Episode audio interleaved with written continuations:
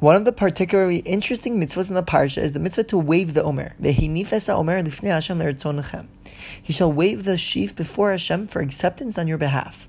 The Medrash says that through this mitzvah of waving the omer, the Jews merited entry into Israel. Rav Zevin quotes this Medrash and questions why performing this mitzvah has any impact on whether the Jews should enter Israel or not. He explains by comparing the basic human need of nourishment from food to that of animals' need for food. Animals and humans are no different in the sense that we both need nourishment.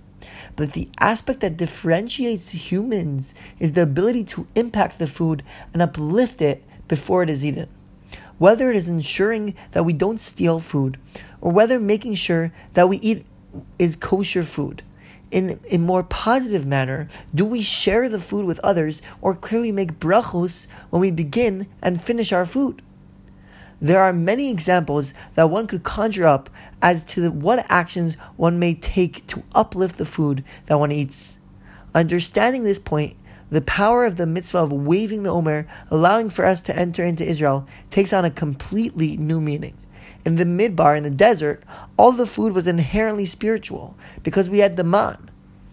However, once we enter Israel, this will not be the case because we will have to work for our food it will seem no different than animal food.